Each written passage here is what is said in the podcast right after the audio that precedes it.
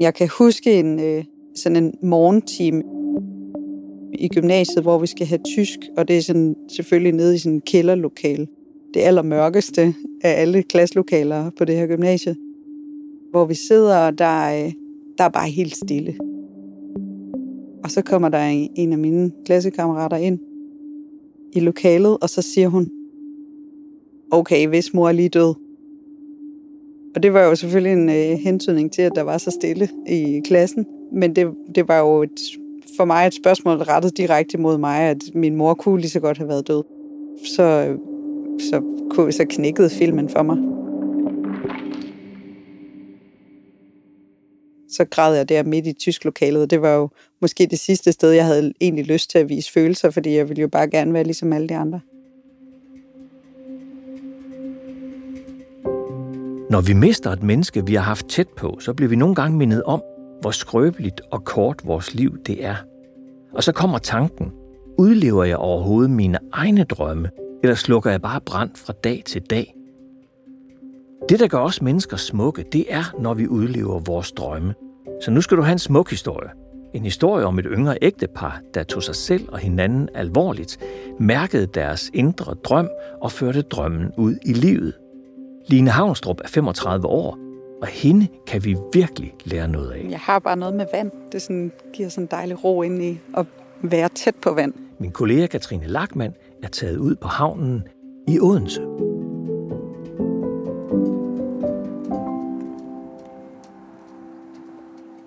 Så er vi på vej ned i båden, ned i Søhesten. Vi kan lige sætte os her på de sådan helt lidt orange, lidt falmede puder, ja. som har været ude i en del sol. Jamen lige nu er vi jo landet her i min fars båd. Øh, en gammel sejlbåd, Granada 31. øh, og vi sidder her i cockpittet i solskin, og øh, der er jo nærmest vindstille i dag. Min mor var en meget øh, bramfri dame. Og, øh, og hun fortalte altid højt og flot om, at, øh, at jeg var altså lavet i forkøjen på deres gamle skib Nirvana. Og så helt herude foran, helt herude, altså lige ved siden af mig, der har vi øh, forkæhytten, som øh, jo godt kan rumme øh, to mennesker, der er glade for hinanden, eller et par børn. Der er ikke super meget plads, men sådan er det jo ombord på en båd. Min mor var en lille dame. Hun var ikke mere end 1,57 høj. En lille tæt dame med briller og øh, permanentet hår. Ej, det ved jeg ikke, om jeg må sige på hende. øhm, og, og bare sådan rigtig blød, som en mor skal være. Ikke? Sådan kan give nogle dejlige kram. Der er ikke noget som sådan en morkram. Din mor bliver syg, da du går i gymnasiet. Prøv lige at beskrive, hvordan du fik det at vide. Det har været morgenen efter øh, en af de der mange gymnasiefester, man rendte til. Jeg gik i 3.G, så der var jo knald på hver, hver weekend. Og har sovet nogle, hjemme ved nogle veninder og bliver hentet næste morgen af min far. Og, og så på hjemturen fortæller han mig så, at min mor har fået kræft. Øh, og min sådan min, min umiddelbare reaktion er nok stillhed. Øh, og sådan en helt sådan trykken for brystet, og, og, og, og sådan, så kommer følelserne ligesom væltende, sådan gradvist. Og det eneste, jeg tænker på det her tidspunkt, jeg er 18 år, ikke? Og, og det, jeg ved om kraft, det er, jo, det er jo noget, man dør i. Så jeg var jo sikker på, at hun skulle dø. Jeg var jo ikke engang, jeg var jo knap nok begyndt på livet, synes jeg, der i 3.G. Øhm, og hun skulle jo være en del af mit liv i mange år. Øhm, så det sådan en utrolig sådan skærende fornemmelse indeni, som om, at ens krop bare var fuld af glasskår. Altså det var bare smerte over øh, at skulle miste min mor så tidligt. Det blev jo sådan et liv fra scanning til scanning. Altså, hvor, hvad, hvilket svar får vi næste gang? Jeg havde hele tiden hende med i mine tanker, så det der med sådan at, at, at tage ud og rejse efter gymnasiet, som der var jo rigtig mange, der gjorde, det kunne jeg simpelthen ikke. Altså, jeg havde ikke lysten til at være så langt væk fra min mor, fordi igen, jeg skulle have jeg skulle have det hele med, øh, mens hun var der. Din mor hun levede i alt med sygdommen i 14 år, og hun døde i november 2020. Der havde I, øh, der er Dennis, to små børn. Beskriv, hvordan I tog afsked. I dagene op til kan vi jo bare mærke, at hun bliver mere og mere dårlig. Øh, hendes, den her værtrækning, der jo, jeg har lært efterfølgende hedder dødsrallen, begynder. Og det støjer jo helt vildt meget i sådan en helt stille stue. Det der tunge, øh, knasende værtrækning. Øh, et menneske, der simpelthen er, er på vej væk.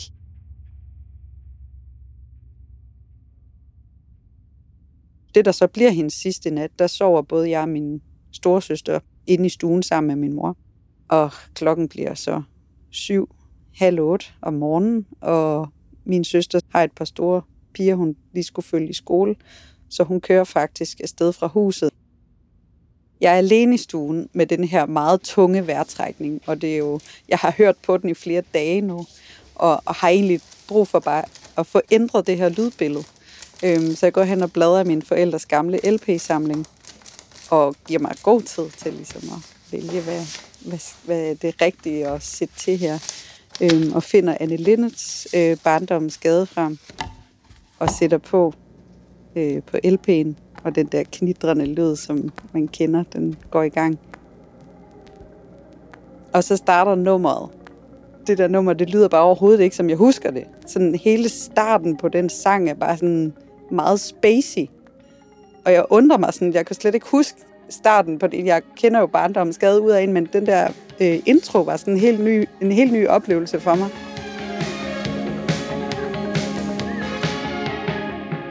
Indtil det så går op for mig, at min mors lyd også er forsvundet. Så hun er blevet stille. Det er ligesom om, at vi bliver stille sammen i det der, vi hører musikken. Og så går jeg så over og sætter mig ved siden af hende og tager hende i hånden. Og så, ja, dør hun jo så i løbet af, af den der halve time, der går, hvor jeg egentlig ligger med hovedet på hendes bryst og kan høre.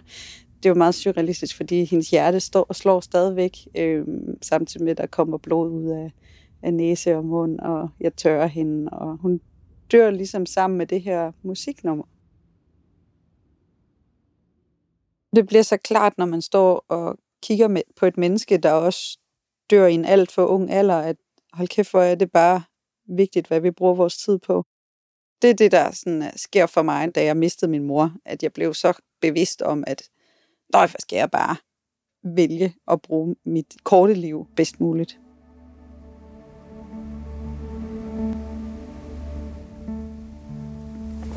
Kan være enormt stor forskel på høj, højvand og lavvand herinde i havnen. Fordi der er så meget vand, der kan blive presset herinde. Hvad er det, når du kigger her ud over? Hvad er det, du så synes, der er rigtig dejligt ved det liv, som det man har, når man har en båd? Hmm, det sådan, giver sådan en dejlig ro ind i at være tæt på vand. Øh, så det er sådan det er noget, jeg sådan higer meget efter at få så meget vand ind i min hverdag som muligt. Ja, den har vi glemt jo. Hvem er kage Det har live. Det er live. Live, han er kagemand. Kage, live. Ja. Der sidder altid nogen heroppe om formiddagen og drikker kaffe og gerne spiser en lille kringle eller brunsviger, eller hvad de nu finder på. Det er det vigtigste ja. i en klub her, det er det sociale samvær. Det Så, så derfor så mødes vi en gang imellem og får lidt kaffe og lidt kage. Så, og snakker om både. ja. Ja. Også. det at have været pårørende igennem 14 år med alt, hvad der nu hører med af op- og nedtur, øh, gav os en stor bevidsthed om hele drømmen. Det var jo at skulle have så meget tid som muligt med vores børn. Det er nu, de har allermest brug for mig. Øh, så det var den helt sådan store øh, spiller i det her, det var jo selvfølgelig tid sammen. Derfor bestemmer I jer for, at I vil ud og sejle.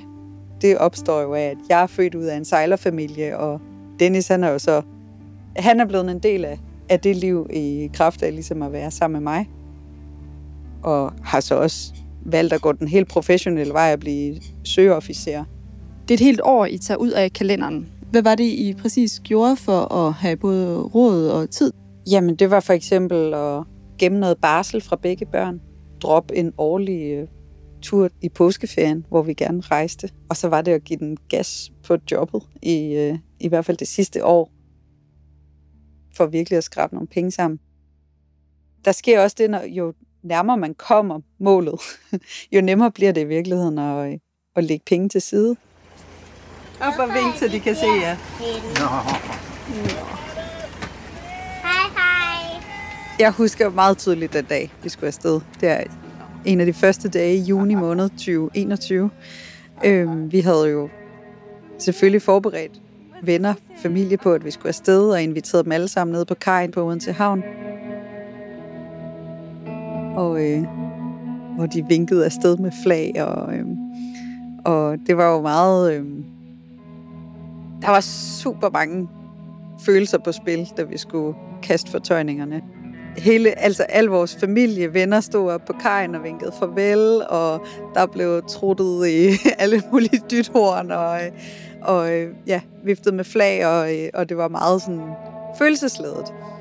Og jeg kan huske, jeg prøvede sådan virkelig, at jeg skulle ikke græde, fordi det var jo noget, jeg glædede mig til, og børnene skulle jo ikke misforstå noget, eller sådan, så vi var jo kun glade, indtil en af mine veninder bare knækker fuldstændig sammen. Så, ja, så måtte jeg også lige fælde en tårer. Og der er der mange både, der skal ind, hva'? Det har vi da aldrig set så mange før. Altså, når man sejler fra Odense Havn, så skal man ud igennem Odinsbroen. Øhm, og det er sådan en, en drejebro, så der skal lukkes for noget trafik, før den ligesom kan åbne. Så vi lå og ventede på, at der blev ryddet op på vejen, og den her bro, den går op. Og så lægger vi godt mærke til, at der er en masse andre sejlbåde ude på den anden side af broen. Og der plejer jo meget sjældent at være trafik den vej ind i vores havn. Så, øh, så det undrede vi os meget over. Og da broen så åbner, så undrede vi os endnu mere over, at de ikke sejler. Vi tænker, hvad foregår der? Og vi bliver sådan helt... Øh, der er jo en masse søvejsregler, så det var sådan... Skal, venter de på, at vi sejler først, eller skal vi i virkeligheden vente på dem? Men der er masser af plads. Nå, vi sejler. Vi beslutter, at nu skal vi afsted. Tror du virkelig, de venter på, at vi sejler ud, alle dem der? Det er da tosset. Og så, da vi sejlede igennem broen her, så en efter en, så vender de her sejlbåde og sejler efter os. Og sejler hele vejen ud igennem Odense Kanal. Og, øh, og det er jo så nogen, der også har fulgt med i vores fortælling om, at vi skulle afsted. Og, og tænkt, at vi skulle bare have den bedste start som overhovedet muligt. Og det skal jeg da lige love for, at de gav os. Så det var, tror det var syv eller ti både ude fra Odense Sejlklub, der så fulgte os på vej. Og det var virkelig, virkelig smukt. Altså, det er det vildeste, jeg har prøvet sådan efter for børn, tror jeg, det her. Ej, puha. Det var, der var bare gåsehud, og der var adrenalin, og vi var sådan græd lidt, grint lidt, og det hele var bare, det var sådan et vildt kig, og så det, det tog flere dage, før det der adrenalin egentlig aftog igen. Hvad tænkte du egentlig dengang, at der var så mange mennesker, der stod ved havnen med flag og horn og vinkede, fordi I skulle afsted? Jeg var totalt overvældet, men jeg var også bare sådan en følelse af, nej, hvor er vi seje. Altså, fordi det her det er en beslutning, vi har taget. Og det er kun fordi, vi har taget den beslutning, at vi kan stå der og kaste de fortøjninger og have hele familien ombord og vinke farvel. Det er ikke noget, der bliver sat i scene for os, eller nogen ordner det for os. Det er udelukkende, fordi vi har taget den beslutning, at det er noget, vi skal. Og det der med at tage sådan en beslutning, det er bare så mega fedt, når man så endelig får lov at indfri den der oplevelse, som man har gået og ventet på, og sparet sammen til, og ja, samlet mod til sig også. For det er også meget det, det handler om, at, at, at finde det mod til egentlig at gøre noget, der er så anderledes. Og det vi kunne mærke var jo også, at det vi gjorde, var jo i virkeligheden mange andres drøm, altså som vi nu valgte at føre ud i livet. Vi havde et par, par stop, blandt andet i Sønderborg, lige fik tanket det sidste øh, leverpostej på dåse, og hvad vi nu ellers skulle have med under dørken. Og så sejlede vi ellers ned til Kielerkanalen. Vi er på øh, Kielerkanalen nu, og har lige klaret den første sluse. Det gik rigtig fint, men det var også en stor sluse, hvor øh, vi faktisk ikke flytter os særlig meget. Vi sejlede igennem Amsterdam og Rotterdam, også for sådan at få lidt storbys fornemmelser med. Jamen, man kan jo godt høre det, når man sætter det sådan op, øh, fire mennesker på 13-14 kvadratmeter i et helt år, at selvfølgelig er det hele ikke en dans på roser. Og, øh, og det var vi sådan set godt klar over, da vi tog afsted. Vi har hele tiden været meget sådan realistiske omkring, hvordan det vil blive at, at være familie så tæt. Vi sejlede øh, over grænsen til Frankrig i dag, og øh, vi skulle egentlig bare lige have en lille tur på en to-tre timer. Men øh, vi stod simpelthen på grund, øh, da vi skulle prøve at anklue ind i havnehullet. Og måtte øh, til sidst give op. Og det betyder så, at vi i stedet for at tage de her sådan lille to-tre timers tur nu, har sejlet i syv timer. Og vi er sådan, vi har været rimelig trætte alle sammen, for vi havde bare sat os op til noget lidt andet. Det der med sådan at finde ud af ikke at være irriteret på hinanden, fordi så kan man simpelthen ikke holde ud og bo så tæt. Så man bliver nødt til at, at give sig selv et helt andet mentalt billede af, hvordan skal det her fungere. Der at Dennis gået ned sammen med, med de to små nede i sengen og, øh, og leger slåskamp live, fordi der skulle ligesom lige ske et eller andet fysisk. Jeg vil sige, der var nogle episoder i øh, Frankrig, hvor vi sådan, nu skal vi bare igennem det her, og så oksede vi bare på 7-8 timer om dagen. Det er nok det tætteste, vi har været på en normal arbejdsdag i lang tid. Men det var virkelig sådan, nu skal, nu skal vi simpelthen fremad, fordi vi alle sammen ved at gå helt til at bare at sejle ud midt i ingenting, og der er ikke rigtig nogen handlemuligheder, og det vidste vi ikke helt, så vi lever af de der, det der dåseliv på steg under dørken og sådan.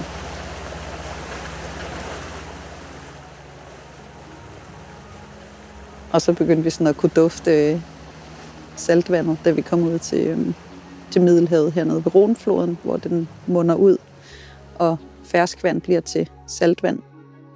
Vi ville gerne sejle til Middelhavet og hjem igen. Det var ligesom vores plan. Og da vi så ramte øh, foråret, og det begyndte at blive rigtig lækkert i Middelhavet, så var vi sådan, nu er det jo faktisk tid til, at vi begynder at sejle hjem. Det gav jo ikke nogen mening, når det var så skønt der, så vi besluttede at lade båden blive. Og det betyder så, at det er vores sommerhus nu. I har lært hinanden meget bedre at kende, eller I kender hinanden nu virkelig, virkelig godt, efter at have været sammen i, øh, i så lang tid. Ja, vi har fået et sammenhold og en historie. I har også valgt at lave lidt om på jeres måde at leve på i dag, end øh, før I tog afsted. Min mand og jeg lovede hinanden, at når vi øh, kom hjem fra rejsen, så skulle vi ikke begge to have fuldtidsjobs. I hvert fald ikke fuldtidsjobs, hvor man er bundet til en kontorstol 8-16. Vi skal og skulle finde nogle jobs, der var fleksible, så vi kunne stadigvæk bruge så meget tid med hinanden som muligt. Vi vil gerne kunne give os selv en fleksibel hverdag, hvor vi også kan øh, stemple ud af kontoret meget tidligere og, øh, og, og få en, en dag, hvor vi laver noget helt andet, eller, eller tage en fridag en dag og, og have hende, den lille, øh, der stadigvæk går i børnehave, tage hende et eller andet sted hen. Så, øh, så det der med sådan at, at kunne få en hverdag, hvor man selv er medspiller, og selv er med til at tilrettelægge, hvordan skal det her skrues sammen. Altså, jeg er selvstændig øh, videoproducer og hjælper virksomheder med at, at komme godt ud over rampen med deres øh, kommunikationsstrategier. Øh, det, at jeg har gået freelance-vejen, gør jo, at jeg ikke er fastbundet et bestemt sted. Og Dennis han har så landet et, øh, et job som øh, projektleder, hvor han også har, heldigvis har den der fleksibilitet, som vi søger. Han startede med at få et nyt job, som ikke levede op til det. Og der var vi altså ikke blege for at sige, så skal du finde den sted. Altså, vi er super kritiske, øh, og vi tillader os selv at være kritiske og sige, det her, det, det skal ikke bare være godt nok. Altså, det skal fungere, fordi det er lige nu, vi har brug for den der frihed til at bestemme selv og til at ja, være de mennesker, vi gerne vil være, øh, også over for vores børn. Hvordan kan det egentlig være, at jeres øh, sejlbåd hedder mormor? Vi spurgte egentlig bare vores ældste søn, hvad han synes, vores øh, nye båd skulle hedde. Og så sagde han mormor. Og vi var jo bare... Det, for os gik det jo op i en højere enhed, at vi var ved at skulle sige farvel til mormor, og, øh, og, øh, og hun kunne på en eller anden måde komme med os på den her rejse ud i livet, selvom hun ikke længere skulle være i blandt os. Men, øh, men vi ved godt, for, for Karl Anker, vores øh, dengang femårige, han tænkte jo bare på, at onkel Rej havde et skib, der hed Mormor. Så længere var den jo ikke. Men, øh, men det gav bare super god mening for os. Øh, ja, det var, den kunne ikke hedde andet. Line Havnstrup mistede sin mor, og det fik hende til at tænke på, at hun ville mærke livet, sin mand og sine børn, virkelig mærke dem. Og gøre det i en ramme, hvor dagligdagen ikke hele tiden pressede sig på. Den drøm tror jeg mange af os har, at stå af ræset for en tid, for at kunne finde ind til en bedre og mere ægte udgave af ens selv. Det er bare de færreste af os, der får det gjort. Måske på grund af såkaldt livsvigtige projekter, manglende energi eller usikkerhed, men grib Lines energi og styrke. Lad dig inspirere. Så kan du også blive kaptajn på din egen skude. Måske ovenikøbet en, der hedder mormor. Og du kan godt begynde at glæde dig til det næste program, hvor du skal møde Jane. Hun er vant til at tænke på alle andre før sig selv, men en dag går det over gevind, og efter en hård besked fra lægen, så vælger hun at lægge sit liv om. Nu har Jane fået sin egen campingplads.